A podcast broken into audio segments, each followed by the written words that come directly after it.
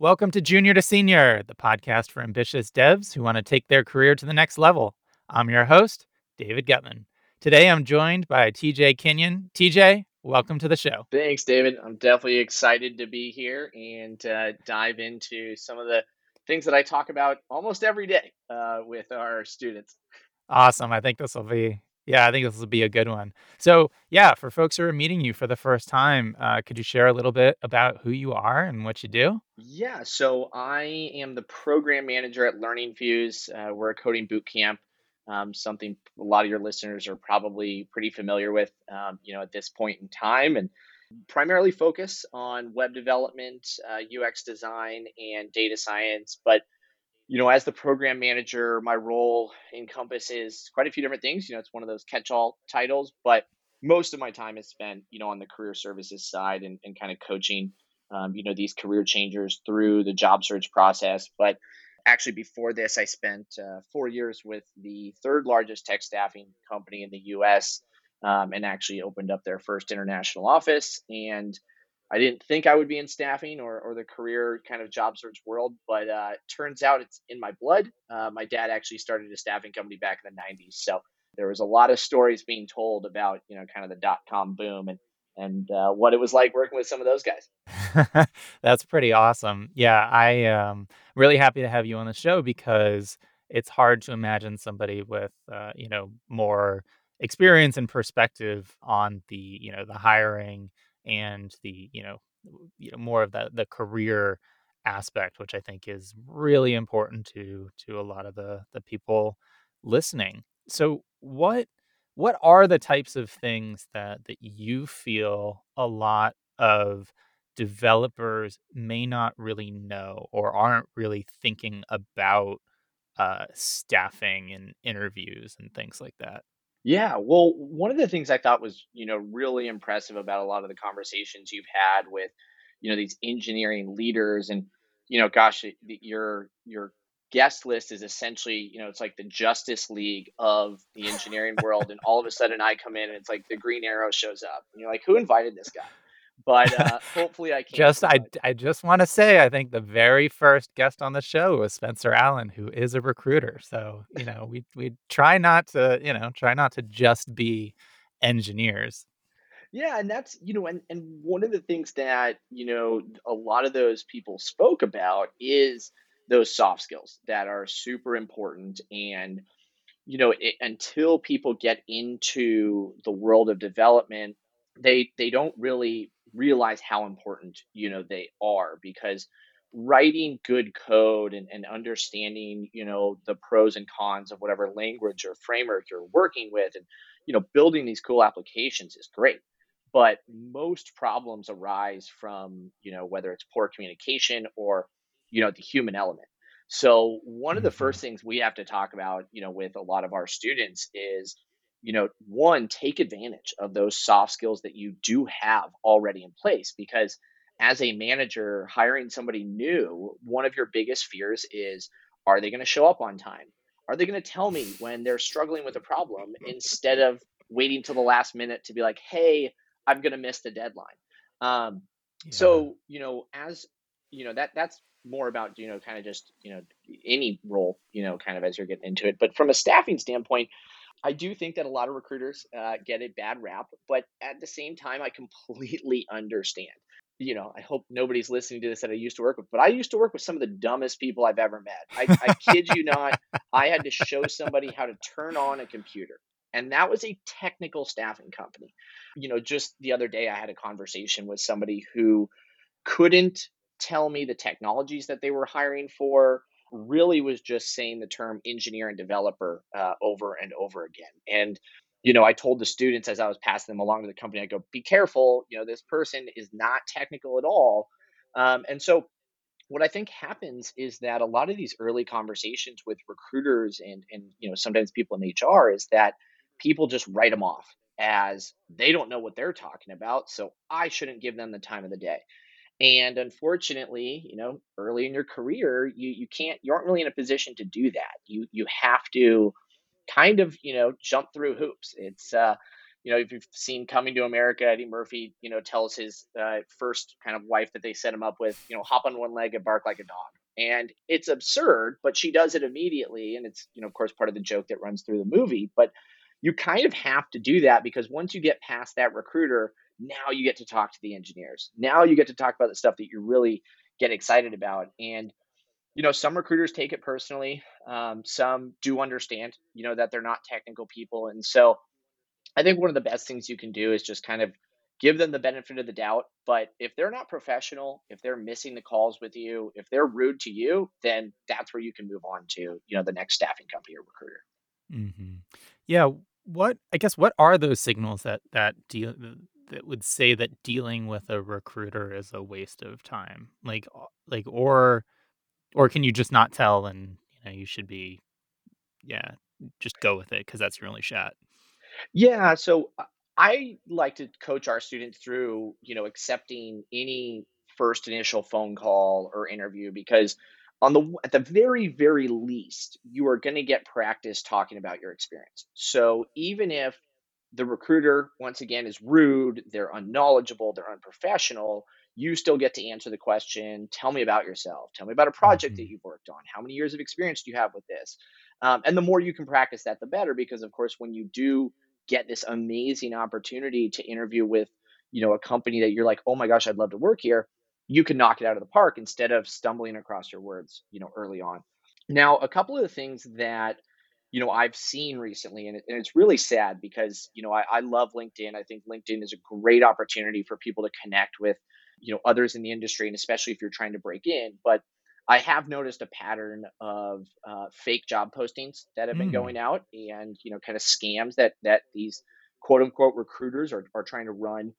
Yeah. Um, What's the you yeah? know, What's the if scam? if Like, what's how how does that work? oh my gosh, so if somebody is emailing you from, let's say, a company like Netflix, and it says netflixhr at gmail dot com, it's not Netflix. Like they're going to have a Netflix domain, you know, email address. And so you want to keep an eye out for that because that is what I've seen So time and what's the play again. there? They they're just trying to get somebody to respond, thinking that it's Netflix, and then they sell them on some other company, or what happens? Yeah, from what I've heard is they are then walking you through the hiring process, getting, of course, your, you know, financial information. And the way that they present it is we are going to ship you a computer or we are going to send you a, you know, a, a stipend to set up your own, you know, home work environment. And then they send you too much money. Oh And then they wow, said, it's like a "Oh, we legit like scam scam. Like, whoa. yes, and, uh, I've reached out to companies and said, "Hey, just as a heads up, you know, it, for example, it's a hospital system," and I said, "You know, you, you guys have a, a person out there on LinkedIn who's pretending, you know, to be you, and here's their information." They go, "We're we're actually aware of this, and we reported it to uh, the FBI." So Wow, that's horrible. that was one of those things. Yeah, that's that's the bottom of the barrel. Um, that's one that obviously you want to you know try to stick away from. And and if anybody is recruiting you through solely messaging, then either one, it's a scam, or they're just a really bad Mm. recruiter because you want to talk to somebody about the job. You want to get your questions answered. Hopefully, it's a red flag if they're offering you a job with you never have, having actually talked to somebody I mean like on the phone or something Um, like that, or a video call? yeah, it, exactly. You know, at the very least, you know, on the phone, a, a video call obviously is is a lot more common, you know, these days. And then, you know, we'll get back here soon to uh, to in person interviewing. But another one that's always concerning to me is, um, and I hate, you know, to to bundle people up, but typically recruiters from New Jersey, and um, I was not more often expecting that. Yeah, and you know what? It's it's more often than not the fact that they they work for a foreign company. And so they're not really focused on creating a good client relationship, understanding what the hiring manager's needs are. They are solely looking at volume recruiting.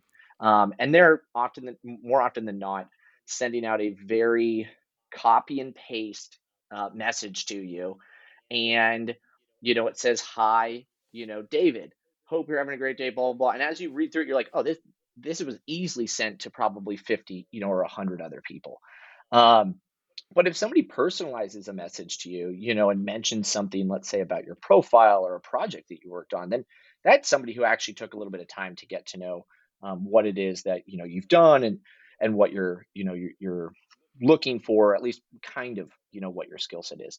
Um, and then the third thing I think people can look for is recruiters who have been at a company or in an industry for a little while. Mm, A lot of staffing companies hire people right out of school it's actually how I got, you know, started. And nobody gets trained to be a recruiter. At the end of the day, they're salespeople. mm, Um, but good recruiters stick with it and they actually enjoy getting to know the technology. And I still have a few friends, you know, who work in the industry. And um, you know, one of them, you know, I, I kid you not. I mean, like he could sit on the phone with an engineer for 30 minutes, mm, and they would be talking about, you know, the different projects that they've worked on, and you know, the frameworks that are both, you know, kind of old stuff that they've worked with and then the newer stuff and he's you know sticking with them you know term for term mhm. whereas you know you got somebody else who's like um, so I've got a back end engineering role, and um, do you ever work with? Do you ever worked with React? It sounds like it's a server. Like you're like, oh, okay, that maybe Yeah, don't fit. don't know the difference between JavaScript and Java type of type of thing, which is very Yes, common. It it is, and, uh, gosh, I've even seen that on, uh, some of the the coding bootcamp um, you know, multiple choice questions that they ask is, you Mhm. know, "JavaScript is a coffee shop in Irvine," and you're like, "Run, run away from that company." Awesome. Okay, so so assuming things go well with a recruiter, if you're going in in through that in that way, and I, I guess we can talk about other other ways that don't involve recruiters. What what are things that that you find to be mandatory that that a developer should know about what comes next? Well, you have to be ready for, you know, the basic questions, and there's a few that you're gonna get, you know, in in almost any interview, which is, you know, "Tell me about yourself." It's a quick and easy one It's cheesy, you know, because some people say, "Oh, well, can't you see my resume?" "Oh, you can look you can get the information from my Mm, LinkedIn." Well, guess what? There's a lot of people who are in the hiring process or applic applicants who are, you know, lying about the experience that they have. And so we kind of have to mhm, ask that question to hear you describe it and speak about it, you know, confidently. Um, so, you know, you got to be ready, you know, for that question, and especially somebody new to this space because these recruiters, these HR people, and, and even just, you know, managers don't have it. You know, nobody really lines up their day or their week and says, oh my God, I got a ton of interviews this week. No, they've got a long to do list. And then they look at their calendar and they go, oh God, mhm. I've got an interview today. I've got to fit that in. That is that is so true. I think that's something that maybe people know, but if if if you don't, or maybe if you do, bears repeating. Engineering managers, these hiring managers, like, HR is not really their job. Like, they they have to run, uh, projects and lead teams, and they've just got a million balls in the air that don't involve hiring. And so you kind of have to or want to cut them cut them some slack and really just make things easy on them because this is not that's not really their job description. Like they you know, their job it, it- don't get me wrong, hiring is a massive part of what makes you successful, you know, in these in these roles, but they just have they they got to be running these projects, got to make sure everything else is is working well, a lot of project management, uh, a lot of dealing with products, things like that. And you know, eh, they got a lot on their minds. Yeah, absolutely. And, you know, then add to the fact that not only do they have a lot on their mind, but very rarely is anybody trained, you know, to interview. ah, So, that's a good point. you know, you you, you want to make it easy on them by, you know, being prepared. I, I mean, one of the easiest things for a somebody on the other side of the table to to tell is that you came in unprepared. You know, occasionally, you know, you'll get a call from a recruiter or something and you just weren't ready, you know, for that. But gosh, if you've got an interview set up, you've got to use that time to do everything you can to learn about both the company, the job description, and then also your resume. You know, you need to know your hmm resume like the back of your hand because you're telling them, hey, here's my one page that I have right now. I have a lot of experience and I chose this stuff as the ones I wanted to showcase. "Oh, but oh, I I forgot that I have that on there." Like, you're like, "No, you can't allow Mhm. that to happen." So, "Tell me about yourself," um, is a good one. And and one of the other reasons that "Tell me about yourself" is such an important question to be prepared for is, essentially, you're leading that conversation by having a good prepared response that relates to the job description. Otherwise, if Mhm. if you don't have something thought of, the manager now has to fall back to, "Oh god, I well, I guess I gotta fall back to my list of questions," or, you know, "I'm I'm just gonna throw some technical questions at you." Whereas, I'd imagine you would enjoy much more doing a deep dive into somebody's projects or what technology they're learning recently, rather than sitting back and asking them, you know, "What's the difference between a library and a framework?" Simply because of the fact that that's maybe one of your knockout questions. Like, if they can't answer that, okay, well, that's concerning. But, you know, you start talking about, you know, frameworks that they've worked with and, you know, they're doing a once again, doing a deep dive and kinda leading you along. You know, it's kinda like this interview. Like, I'm doing too much talking, of course, but you keep the conversation going because at the end of the day, you have, you know, an audience and an end goal, Uh, um, yeah, it's it's funny that you mentioned that, I was actually thinking about, wow, that's kinda like podcasting, but it I don't know. The I think the metaphor for me in the interviewing, uh, is that you you are in a room, but the lights are on for you, and it's dark for them. So, they're gonna be kinda stumbling around in the dark, and if you don't help them and lead them towards the parts of the room that you want them in, then, you know, it's probably not gonna go as well as you want. Like, you just might really want to to give them the things that you wanna show off instead of just letting them fumble around blindly, and they might grab something that that isn't as comfortable for you. Yeah, absolutely. One of the, you know, examples I like to or analogies I like to use with the students is you wanna pretend like you're doing a puzzle. You know, Mm. when you're doing a puzzle, if you've got the board next to you, it is so easy. And when Mhm. you're explaining your background or a project that you've worked on or just any type of situational interview question to a to a recruiter, hiring manager, whoever's on the other side, if you paint the picture for them first, now they can put the pieces in as you fill it in. But Oh, if I you love that. don't paint the picture, like, if I don't tell you this is a web application that is similar to Slack, has these features with it, and then I start to dive into the technologies, you're still figuring out, "Wait, what is this app supposed to do?" And so by doing that, you make it super easy on them. You you control more of the conversation. Um, you rein in, potentially, their imagination. You know, if they ask you what your weakness is and you tell them "communication," well, okay, now my imagination is gonna run off to the last engineer that I hired who didn't Mm. communicate, Mhm. or the one who was just super rude all the time. And even though you could have just said, "Well, sometimes I get shy in meetings." Okay, well, that's a lot different than communication, you know, as a whole. And then one of the other things I think people really need to be ready for is, why do you wanna work here?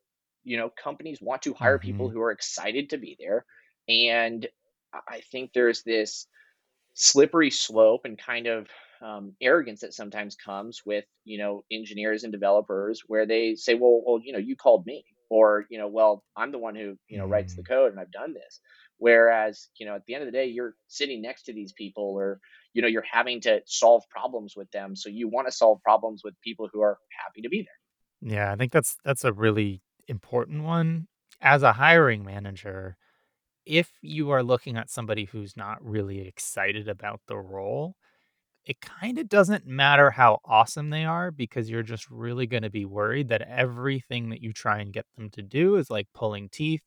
They're not gonna put any extra effort into learning the systems and really go, you know, above and beyond, and you're also just worried that they're gonna, you know, hang out for a little bit while they're looking for something else that pays a bit more or whatever, and then they're gonna leave you, you know, and and wasting all the time that you put in training. You know, these are the things that are gonna be going through their mind whether or not it's true for you, um, but there's no reason to project that that type of apathy. Uh, it's not gonna help. Yeah, absolutely. I mean, I I had one client when I was working up in Toronto who told me, you know, over the phone after the interview, "TJ, this person is perfect, but he didn't say he wanted to work here."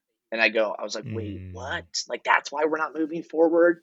And then I told the candidate, and the candidate Mhm. goes, "Yeah, well" I mean, I took another offer today anyways. And I'm like, "Oh my god, dude, you are you are being blacklisted from, you know, any other companies and roles that Oh, we're gonna no. have." So, yeah. Oh, no. Oh, that's terrible. Oh, man. That's yeah, that's rough. Okay, so Oh, I've I got a lot of horror stories. Yeah, I bet. Okay, so yeah, so the the why do you wanna work here? I mean, what what's a good way of approaching I guess what's a what's a good way of approaching both of those? Like, so so the first, like, tell me about yourself and the why do you wanna work here? Because I feel like those I feel like both of those are also company dependent. Like, you you can't do the I think if you give a generic answer of, like, "Why do you wanna work here?" Like, "Oh, because you know, you you you send out paychecks, right? I love getting a paycheck." Like like, that'll quote, unquote, "work" for every company, but it's not it's not it's a horrible answer, but, you know, it it should be really, like, why this company and not any other company. And then I think also the tell me about yourself really benefits from keeping in mind what that company is looking for too, right? 'Cause n n we're we're not one dimensional.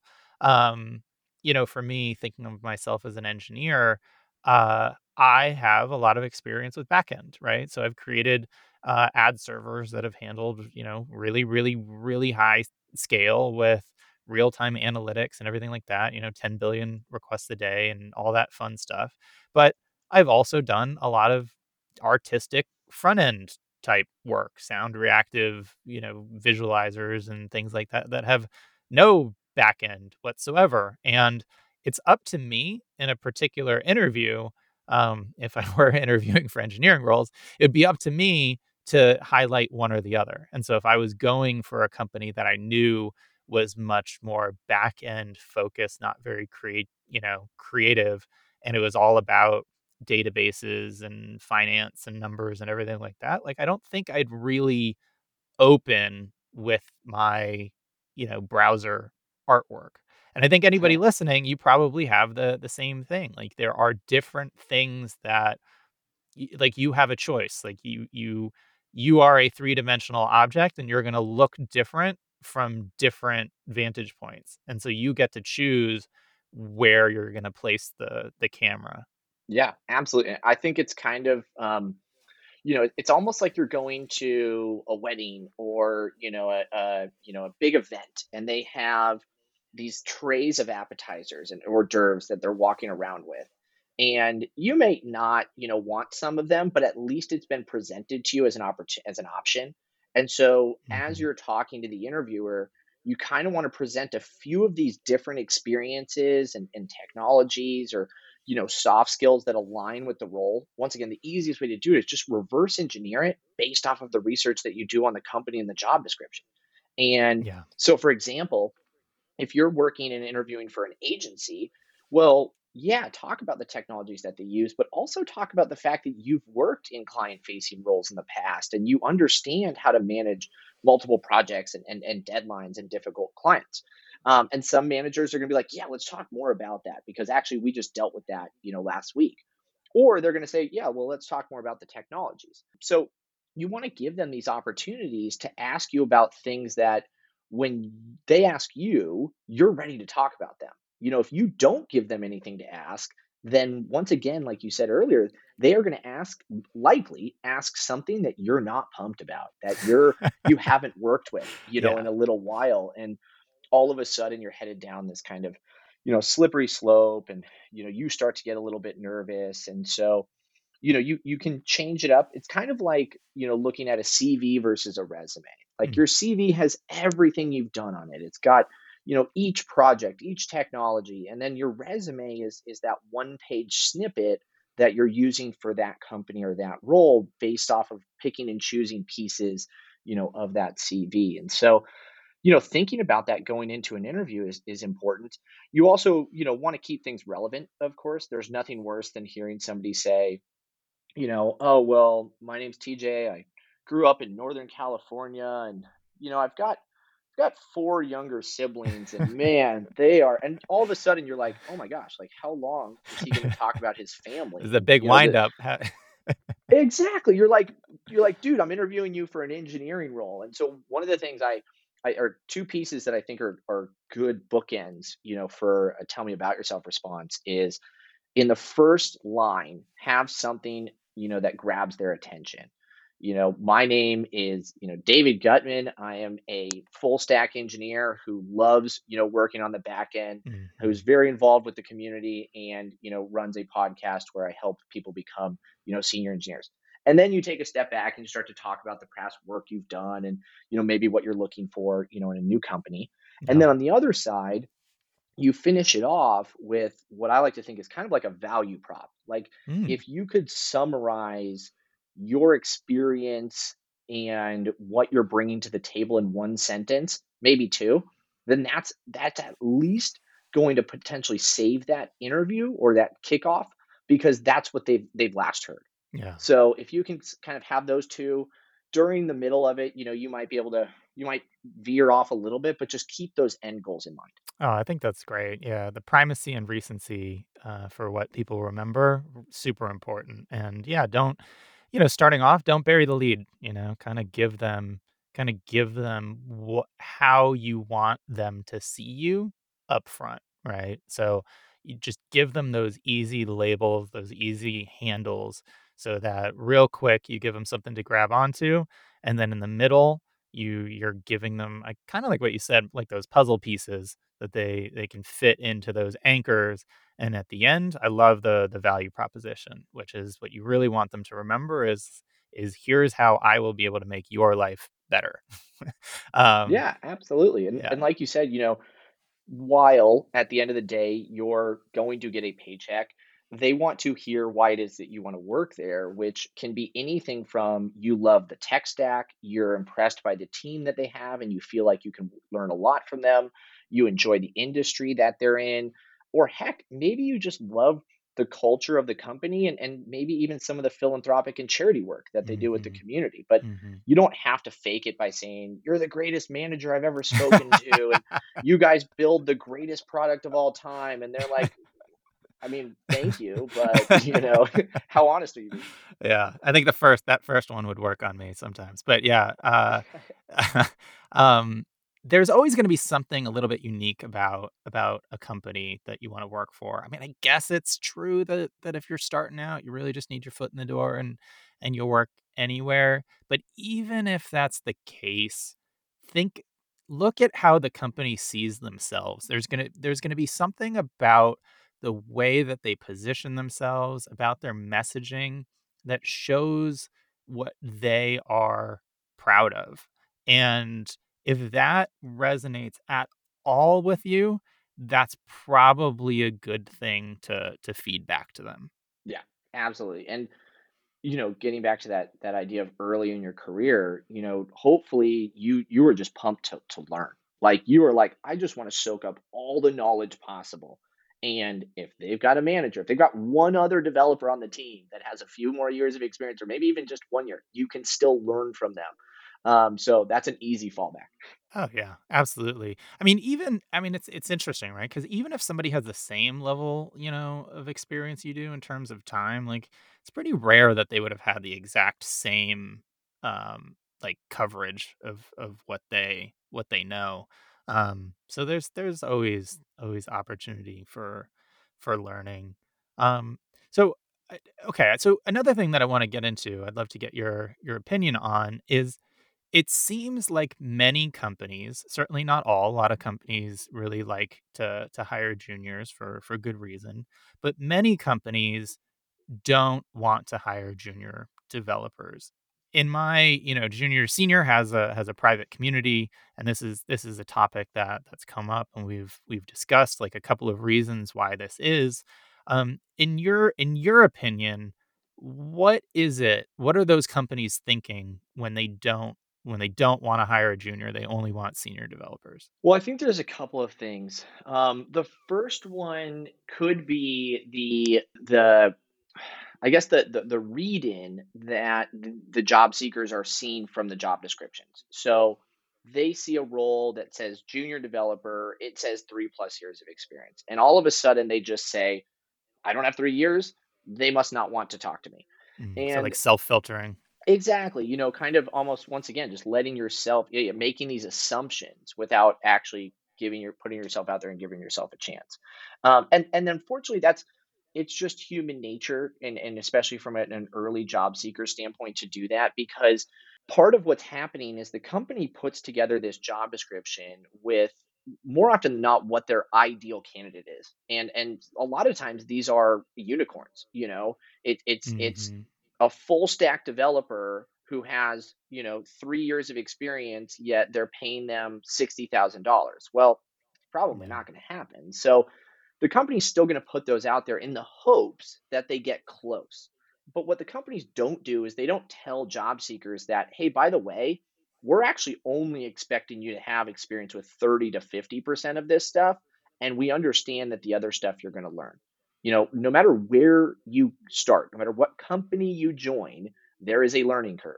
And even if you know all of the technology stack, you're still going to need to learn how to work inside of that company's workflow with the other team members, who their clients are. I mean, I was, you know, talking to a recruiter who used to be at um, Tesla and, or sorry, not Tesla, SpaceX, and he was saying that they brought on one of the early senior engineers of YouTube, and they said it took him, uh, either three to six months to get up to speed, and Yeah. I mean that's that's just standard right there. So you have this like idea of oh they they don't want you know a junior developer, and, and in reality it's kind of this idea that the company's shooting for these really high expectations. They're going to see what they get. Part of it is the fact that they are trying to to weed some people out. So if they put two years of experience on there, they're hoping that some, let's say, recent graduates who aren't super confident in their skills hold back on applying. They're also Mhm. hoping that they Mhm. don't get the one click applications from the people who have zero development experience, but like the idea, you know, of coding. Mm. And Mhm. you're going to get some of those with, you know, the, the fact that you've got Indeed and ZipRecruiter and LinkedIn and Glassdoor where they all have just one click apply. So part of it is Mhm. the company kind of, you know, hoping to filter out a few candidates. Um, and then it's, you know, from the candidate side, not realizing that statistically, you actually only need to hit 50% of the requirements on the job description to have the same chance of getting an interview as somebody who hits 100%. And that's That is so important to recognize. Wow. yeah, and so you have that side, but then on the other on the company side, part of it comes down to both the experience of the managers and then where the company is at in, you know, kind of their their life cycle. You know, if if a manager hasn't had much experience bringing on entry level or junior developers, then of course they're going to be hesitant to do that. They're, they they ha- they don't know what that process is like, and a lot of companies struggle with onboarding it's one of the reasons that turnover is so high in early roles is because if you don't have a good onboarding in place, if you don't have a good um, training, you know, kind of setup or, or mentorship where somebody's checking in on them, well, heck, you could even be a great developer, but just not feel supported and want to end up leaving. Um, and then on the other side, where you have the you know company life cycle, some companies just aren't in a place where they can take that time to bring somebody up to speed because let's say that they're a startup who you know just raised a series A and they are fighting to grab market share. Well, they're probably not in a place to spend, you know, 4 hours a week or 6 hours a week, however much it is, sitting down with somebody to train them on the technology and bring them up to speed um, and it's no fault of you know their own. They could love the idea, and I have this conversation all the time. Managers say, "I would love to bring on a recent graduate, but my team is a little stretched thin right now." Or we hired a recent graduate actually six months ago, and we're still bringing them up to speed. Once we've gotten settled there, we're going to open up, you know, another role. So there's a lot of different factors that go into play there. Um, but one of the things I do like to suggest to people looking to kind of, you know, get their foot in the door or um, you know, kind of, I guess, let's say, you know, kind of punch above their weight class, if you will, when they're looking at these job descriptions is if the technology stack lines up with what you've done, then still apply because that company could either save your resume and your application for future junior roles or entry level roles, or they see that you have the, the basic foundational experience and they say, you know what, we were hoping for someone with five years, but we've had a lot of time trouble filling that role. What if we brought somebody in who's junior and we keep the five year role open to see if we can get anybody and we'll bring that person up to speed? And I've had quite a few students who have done that. And, you know, I'm always surprised when they're like, hey, I got a senior engineering role. And I go, well, you applied to a senior engineering role. You're not a senior engineer yet, but kudos to you. Yeah, um, yeah, the there there's, like, 5 there's 5 things that I think we we settled on when we were we were discussing this in the in the community of, like, what it is that companies are thinking of, like, why they want someone senior or or more from the what they're worried about, you know, or or about hiring a junior, and so, like, the first one was they're worried that a junior developer is gonna be slow delivering features or or fixes. Um, so the idea is like, "Oh, I want this" you know, "We we have all of these things in our backlog that we need to get done, and a senior developer is gonna be able to do Mhm. them, you know, much faster, uh, and with less errors than a junior developer." The second one is that the, um I guess the second one is more is kinda related. It's just the idea that junior developers are gonna cause errors and bugs. So the idea that they'll finish something, but then that they they spawn, you know, more work, uh, you know, like a hydra. It's like they cut 1 head off, and then 2 more come up in their place, and it's almost like a junior, like, increases the workload because they're they're causing issues and Zendesk tickets and things like that. Um, the 3rd one is that junior developers will distract other productive members on the team. So there are other senior developers or other people on the team that are clearing the product backlog, and junior developers will either need tasks broken down for them, like they don't know how to, you know, take something that is a larger business objective and turn that into, you know, small but meaningful things that they can actually accomplish, or, you know, they have a hard time digging into the the current systems and figuring things out, and so, you know, they run into any kind of hurdle or obstacle, and immediately they just, you know, message someone and be like, "Hey, I need you to stop what you're doing and, like, teach me this thing."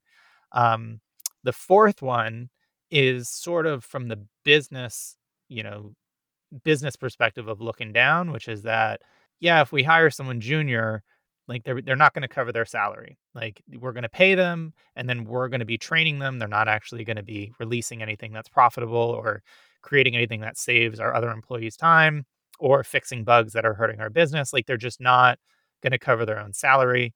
And then kind of related to that is the final one, which is that I think these companies are worried about people earlier in their career because that's where the, you know, the learning can be really fast. And so as soon as you hire someone, you're spending time training them, and then the moment that they stop causing problems and cover their salary, uh, they're worth a lot more, and then they go leave for for a better a better job. And I think these are really interesting because I have a hunch that for some junior developers, uh, who are listening, these might be really disconcerting. Like, these might just sound demotivating, uh, and just I don't know, just m will make some people think like, "Oh, crap, like, this is not for me, this isn't gonna work." Um, but they're interesting to me because I feel like they're kind of they're like this checklist. Like, if you know that you can deliver features quickly, like, you know, there's nothing stopping you from doing develop on your own time and, like, you being your own customer, and if you know that, you know, you built this thing for yourself and you have an idea for a feature and then you can build it quickly, like, then you know that you've got that one checked off the list. Like, and if you know that once you build that feature, you know, you didn't introduce more bugs, like, again, you you you know that that Mhm. you can do it. So, I guess the question that I have for you is, if somebody knows that they aren't, you know, they don't cause these problems, um, what can they do to to communicate that to a company? So, like, a company might be like, "Yeah, we we only want senior engineers." But, yeah, what can what can a developer do if they know that they're not running afoul of that? Um, how can they how can they set themselves apart? How they how can they communicate that? Yeah. Well, I mean, I was gonna say the first thing they need to do is just listen to your podcast and start thinking about these types of questions because, you know, when you know I hate to say, I mean, let's not call the other side the enemy, but when you know what their worries are and what their you know, either concerns can be and things that are holding them back, then obviously you can arm yourself with the responses much better. And Mhm. this is where that interview prep comes into play. And you want to look at, you know, yourself and say, what are my strengths and what are my weaknesses? And you know, throughout the interview, the, the, the goal of the manager is not to see what all of your weaknesses are. You know, they they they Mm, aren't sitting mhm. there to say, I'm going to ask David what his weakness is so that I can make a, re- a decision not to hire him. No, Right. they want to do it because if they know that you're aware of it and they also know that it's not going to directly affect and hold back their team, then cool. That that is management. You you know your team strengths, you know your weaknesses, and everybody has them and how do we align those team members best to help our team as a whole you know achieve its goals and so starting out you have to identify that you know in yourself. And getting back to you know each of the things that you had mentioned um you know the the first one of de- developing features you know fast enough th- that one does take time. You know that is Mhm. there's no question about it. You have to write more code. You have to go through those processes in order to do it. One of the biggest mistakes i think entry level people do is they fall into the, the practice problem you know uh, uh, loop of oh, you got to spend all your time on LeetCode, or oh, you you Oh, you all, yeah. data structures and algorithms. No company is hiring you to do LeetCode problems. They're hiring you to build things. So you have to go and build stuff. And whether that's a feature of a project that you have in mind or you go and find, I mean, one of my, you know, favorite groups to for students to, to go to is, is Hack for LA. Like that is a Mm, yeah. great opportunity to work with other developers, see how they do, and start to train yourself and be aware of how quickly you get things done. Because as a manager, I mean, more often than not, you're thinking about, okay, I'm going to scope this project out and I have bite sized pieces that my junior developers can tackle. But are they going to tell me in an accurate timeline how quickly they'll get it done? Yeah. Or, or are they going to fall into the trap of, over promising and under delivering. And I don't know about you, but I've heard Yeah. quite a few hiring managers who have said, when I hear an entry level or a junior developer give me a timeline, I double or triple it Oh, yeah. because they go, I know they, I know they're not going to get it done, you know, that fast. One of my favorite mock interview questions is actually to ask students if uh, a client came to you and asked for a contact form, how long would that take you to build? Mhm. And the trap is uh, just answering as quickly as possible. In reality, you have so many things to consider, like what are the technologies? What information are we taking in? Do I need to build the front end and the back end? And by getting all of that, then you can scope out and give a more accurate estimate. There Um, is then, one alternative, which I do wanna point out to people. I agree that the the trap is to answer immediately, um, because what you're gonna do is if you answer immediately, it means that you've got assumptions, like, you're assuming what the yep, technology is, you're assuming all of that stuff, and so you can either not assume and ask questions, which is probably the better way, but if you really wanna answer quickly, you can say what your assumptions are. So you could just yes, list all of the assumptions and give your estimate, but probably wouldn't recommend it. But I did want to throw that out there. Sorry for interrupting. No, no, absolutely. And, and I think it's kind of similar to approaching like a whiteboard. If you get a whiteboard during an interview, I, I like to think there's two things that you should be doing. One, ask clarifying questions. Make sure that what you heard is correct before you start to write the code and solve the problem. And then talk through your thought process. Because once again, the manager is not looking for you to be perfect. They just need to know how to manage you. And if, as you're going through your thought process, they hear something that is wrong or you're heading in the wrong direction, a lot of times they might help you adjust and realign. Mhm. And, Mhm. you know, so being aware, you know, timing yourself if possible. Um, and then on the other hand, you know, when it comes to things like, are you going to, you know, write some code that is going to create this Hydra and break everything else? Well, lo- some of that's just attention to detail. Like, are you double checking your work? Are you looking at what the team's standard operating procedures are instead of just assuming that, oh, I know how to, you know, merge a, Mhm. you know, a, a a Mhm. feature into Git. I'll do this, this, and this. Versus, oh, it looks like the team names their Git commits based off of this section. I'm going to do that. So it may take a second or two to get it going at first, but double checking your work and, and really avoiding, you know, that slippery slope of, of just trying to rush through it is really important.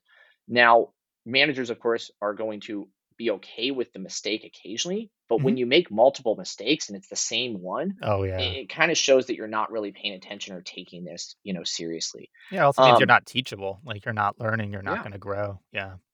yeah, and then you know, there's the the other you know side of the coin. I think you brought up a really good point, which is companies are worried that an engineer or you know a junior level person is going to get trained up, and then they're going to leave And I think part of this comes to, you know, the the the employee, but I think a lot of it falls onto the company because Mhm. if you haven't created an environment in which they want to stick around when somebody offers them a little bit more money, well, gosh, you're you're in trouble for not just your juniors, but you're also your mid-level and your senior engineers because you're you're not taking care of your team. Um, Mhm. one of my favorite, you know, examples and, in companies to work with is Kelley Blue Book, and Mhm. they know that they aren't, you know, competing with Amazon and Facebook and Google, you know, for these pay, you know, these salaries, and very few companies can.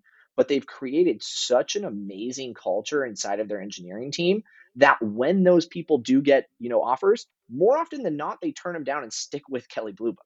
And it's crazy to think. And uh, you know, one of the managers we talk to all the time has even said he's had people come back from those companies after they've left for, you know, the money. And so there are That's some impressive. There are some yeah, exactly. I mean, gosh, it's yeah, it's super cool. And and you know, their parent company, Cox Automotive, is actually consistently one of the most um, you know recognized or recognized throughout the uh, U.S. for the most uh, diverse uh, talent pools and stuff like that too. So um, they're definitely doing something right uh, over there. But you know, on the other side, you, you do want to make sure from a you know entry level perspective that you aren't solely focused on, you know, the money. It's important, Mhm. yes. You know, whatever you invested in, whether it's a computer science degree, whether it's, you know, a coding boot camp, um, yeah, you're you know, you want to make money. Who who doesn't want to make money and let's say go buy, you know, that Tesla or take, you know, the trip that they've been holding off on for a little while. But you also need to think about this as, you know, this is your livelihood. This is your day to day. Like, yes, $10,000, you know, more a year seems great, but if you don't like the people that you're working with, well, that's not going to go great. And you're going to show up every day thinking to yourself, okay, well, I'm going to look for, you know, something else. So, you have, you know, kind of this balance and yes, it makes companies and managers nervous, but you know, during your interview process, asking the questions once again, like, why do you want to work here? What's important to you, you know, in a role in a company? Where do you see yourself, you know, in, in three to five years? Because if a, a person comes in and tells you right off the bat that they want to work in the gaming industry and you're like not in the gaming industry, well, yeah, they're probably going to start looking after a little while. Yeah, yeah. Um, And then I think also, you know, checking in on people and, and asking them how they're doing because I have heard from students, you know, that said, well, I've been here for, you know, six months or nine months and nobody's asking me, you know, how I'm doing or nobody's talked to me about, you know, potential growth opportunities or, or raises at certain points. They, they, they're like, I just feel like I'm, you know, another kind of cog in the wheel. Yeah. And they I mean, from the company perspective, I think that's that's certainly there's a lot to be said there, um, but I think, you know, on that last point, as as a company You know, not certain you know, certainly not excusing it, a lot of room for improvement, but I think if you yeah, if no one's coming to talk to you, and this is something that's important to you, then you should bring it you should bring it up, you know, if you if you know that there is something that you wanna develop in your career, like you've done a lot of, you know, front end or maybe, you know, more CSS surface stuff, and you feel like for your career, you need experience doing more React or Vue or something uh, a little bit meatier, or uh, maybe you are on the front end, you want to move to the back end, or back end to the front end, or vice versa, and no one, no one's giving you that work, and you're you're getting a little bit frustrated, um, and no one's asking you about it. That's that's a that's a good thing for you to bring up. Same thing with the the salary. Uh, if you feel like you have really grown and you are providing a lot more value to the company than you were when you when you came in, um, and you're just a lot more valuable to them, that's that's a really good cue to to have that conversation and not to just get really um, despondent because they haven't brought it up and they haven't recognized you. Um, there's a you know there's there's a Mm, lot there's a lot of ownership that I think engineers don't don't have on their own careers and that they do just wait for the company to to recognize them, and that can hurt them. Um, so, you know, uh, look, I I I don't wanna disagree. Uh, most companies can really, uh, improve their situation by having better processes and things like that, but as you mentioned, just like a lot of companies are not good at onboarding, they don't have really good, um, processes for for handling developer growth and and there's just a lot of things that are missing just because, well, that's not really what the company was was set up to do, you know? Usually they're focused on the customer and other things and and Mhm. and just point I just wanted to put it out there that that if you are a developer and you're at one of these companies and you are frustrated that they are not taking the initiative, uh, you are not, you know, you're not powerless. You don't need to wait for them. Yeah. Absolutely. And and you know, it's something else that I think, you know, these, you know, junior and entry level developers can do is is relate back to your previous experience. You know, if you stayed with a company previously for 3, 4 years and through the good times and the bad, then then bring that Oh, up. that's so Let them good. know that you're not somebody, you know, who's just gonna, you know, hit the hit the, you know, eject button as soon as things get, you know, rough or as soon as there's more, you know, money out there um, give them the confidence and and and one of the things and unfortunately this you're, you're also you know it's, it's kind of a psychological trick because you said it. That's your word now. And so but you have to be truthful about it. You know if you truly want to say hey i value the opportunity you're going to give me. I'm not going to leave as soon as you've you know got me up to speed and as soon as i start getting calls from other companies and heck if i do get these other calls then yes i might entertain them but i'm also going to talk to you you That's know i'm going to that's give so you important. guys Yeah. yeah, because you know, a lot of people, uh, you know, I get questions from students all the time. They're like, "Well, I got this offer from a company and I think I'm going to take it." I go, "Well, did you give your current company, you know, a chance to to match it or to, you know, see what they could do?" Because sometimes once again, if, if a company's truly underpaying somebody, then that's something that company needs to to look at a little bit closer. But if a company's been taking care of you and you know you feel valued at it and, and it's good pay but not maybe you know mind life changing pay, there's still a chance that they could, you know, open some stuff up or maybe they could allow you, you know, to to maybe and obviously this is a cheesy one now because everybody's working from home, but you know, work from home a little bit more, save some money on, you know, the commute. And and then finally, you can always ask the company. And, and one of my favorite questions to wrap up an interview is I feel excited about this role. I feel like I'm a good fit. And so you got to show confidence, one. But then, two, ask them, do you have any hesitations about moving forward with me or bringing me on? I love that. It's it's nerve wracking at first because it's kind of like you're asking them, how did I do? But you aren't Mhm. doing it in the sense that, you know, you're unsure. Like you're once again, you feel confident that you can do the role. Now you're asking them to say, hey, is there anything, you know, that that comes along? And maybe the company does say, you know, hey, TJ, you haven't had any experience yet. The last person that we hired, we trained up.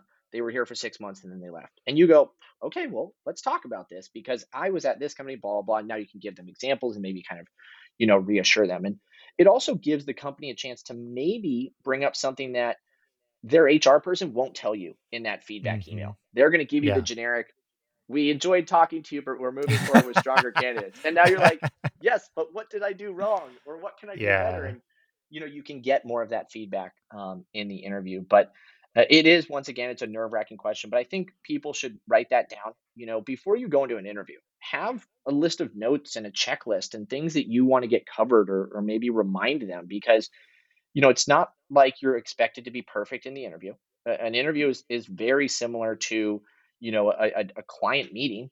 You know, you go in, you go prepared, you take notes. You, you don't just go in and wing it. And so why not prepare for your interview with some notes that you have? Now, you know, I, I accidentally got, no, I didn't accidentally, but I was doing a mock interview with a student and this young person was uh, typing as I was asking questions. And of course, it was when there was no responses. And so, of course, I knew that they were Googling, you know, answers. Oh. Don't do that. Yeah, no, But no, heck, no. if you have a pen and paper in front of you and you're like, hey, I got my questions written down here. Hope you don't mind I, you know, ask them or you pull them up on, you know, a notes section on your computer or something. Um, but you know, be be aware of that. Just don't obviously try to fake your way, you know, through. Yeah. I was definitely thinking just, like, having having, like, you know, paper with, yeah. like, written written notes. That totally makes sense.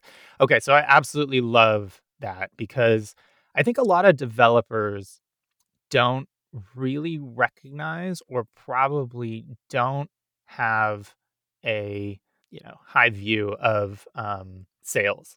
But ultimately what you're doing is you're selling you're selling Yeah. yourself, and one of the, I don't know, schools of thought or important things with sales is that you have to understand the buyer's objections uh, ideally as quickly as possible so that you can address them. And if you never know what they are, even if whatever you're selling, in this case you, uh, doesn't disappoint on whatever you know those those aspects are, if you don't know that they secretly think that that you're falling short and you don't address them, then it's never it's not going to work out. The sooner you can uncover those those objections and address them, the the better you know, because in their head, they might be thinking, like, just going to a metaphor, it's just, you know, like, "Oh, we can never buy this car. It's so unsafe. Like, look at it. It's a sports car." And, you know, if you're the salesman and you never know that they're thinking that it's that it's, like, unsafe and that's the why they don't want it, you just keep going, like, "This car is so fast. It can handle, like, ridiculous hairpin turns, Yeah. and, like, it's amazing." And even if it's got the five-star, like, decked out, you know, uh, safety, it's just not what you thought to address. You know, they just might be like, "Okay, thanks, we'll let you know," and then they have the conversations like, "Yeah, we just can't do it. It's just not safe enough." And, like, that could have been a deal that that went went through, and I think it's the same. Um, and I don't know if I really wanna push people into thinking really in a sales mindset if that's gonna have an unintended consequence, but man, selling is a really, really important skill. And I was just, I think it was a tweet by Naval where it's like, if you can build and you can sell, like you're unstoppable. And this is kind of a good place to practice. Yeah, absolutely. And you know, one of the areas that you, you know, you can as well is when you are working on projects with, you know, other team members and, you know, whether it's a, a you know, an intern, like an actual you're full time at, at your team and you're you're practicing there, or it's just a you know fun project that you join together with a group of friends to do. Um, because just communicating what your thoughts are and where you're what you're feeling, what you're coming from is an important skill because a lot of you know people early on in their career get too nervous to speak up and sometimes they have these great ideas or these solutions to problems that somebody else wasn't thinking because they're so far ahead their head's so far up in the clouds that they miss you Mhm. know what what's you know down right at their feet and you know that's an that's it's not sales but you know, it's it is this kind of confidence of, "Hey, I can do this," or "Hey, you know, I, I'd like to share, you know, this idea." Um, and you know, once again, getting back to the interviewing, you have to. Managers don't want to hire an entry level or a junior person who isn't confident in their skills because either Mhm. one, they aren't that good, and so okay, cool, you've helped us identify that, or two, they're going to second guess everything that they do and Yeah. getting back to one of your other concerns, they're going to be bothering the team members to say, "Hey, can you double check this? Yeah. Hey, I, I just wanted Yeah. to ask this question really quick." And you're like, "Oh my God, TJ joined yesterday and he's asked us 50 questions already." Like, you know, we we we got to stop telling juniors hires that it's okay to ask questions because TJ just ruined it for everybody. Yeah, totally. Uh, TJ, this has been amazing. I feel like I could talk to you about this all day long. Um, where can people find out more about you online, what you do? Well, LinkedIn, you know, I, I love it. Um, you know, it is just uh, LinkedIn and, and, you know, my name, TJ uh, K I N I O N. And on top of that, uh, try to put out uh, quite a few videos um, on YouTube about little job search tips. And um, sometimes they're tech specific, sometimes they're not. And that's, you know, going out through our LearningFuze uh, bootcamp page on YouTube as well. And, um, yeah, I mean, we, you know, we, we try to put out a lot of content, um, you know, that can be used by anybody because, Mhm. uh, you know, whenever I see a boot camp that's talking about like, oh, we have this secret sauce to teaching, you know, these languages, I'm like, no, you don't. This is all open source. Like anybody can do it. Like I've even had students come and say, hey, I'm going to go try the self-taught route. And I'm like, yes, go do that. Save your money if you can. But we know it's tough.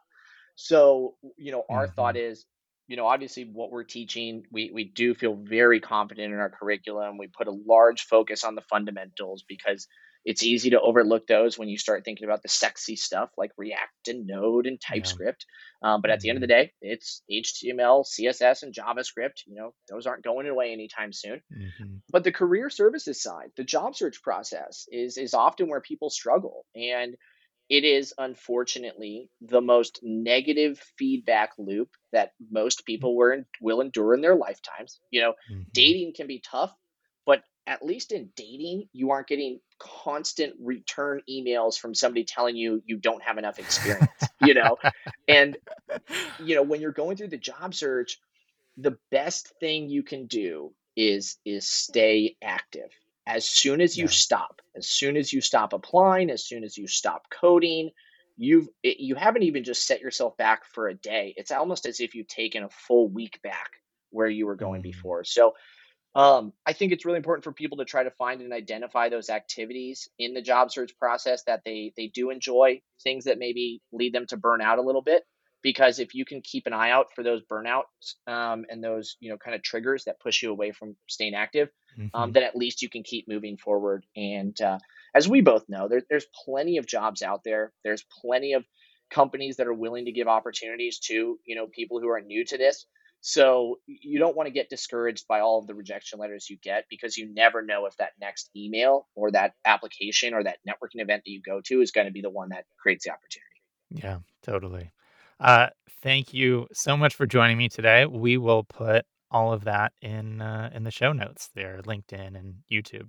Sounds great. I appreciate it, David. This has been a ton of fun, and you know, as uh, as I've you know mentioned before, I, I've loved sharing your podcast episodes with the students because there is such a you know demystifying um, effect that it has about what really goes on you know in the engineering world. It's not it's not Silicon Valley, kind of is sometimes, but it's uh, it's not really what you see on TV as often as they you know dr- dramatize it to be. Awesome. Thanks. Yeah, try and be try and be a little bit different here. All right, folks, that's it for this week. I'm David Guttman, and I hope you join me again next time for Junior to Senior. Having trouble finding senior front end and full stack engineers? Sponsoring JSLA is one of the best ways to get in front of the best JavaScript devs in Los Angeles.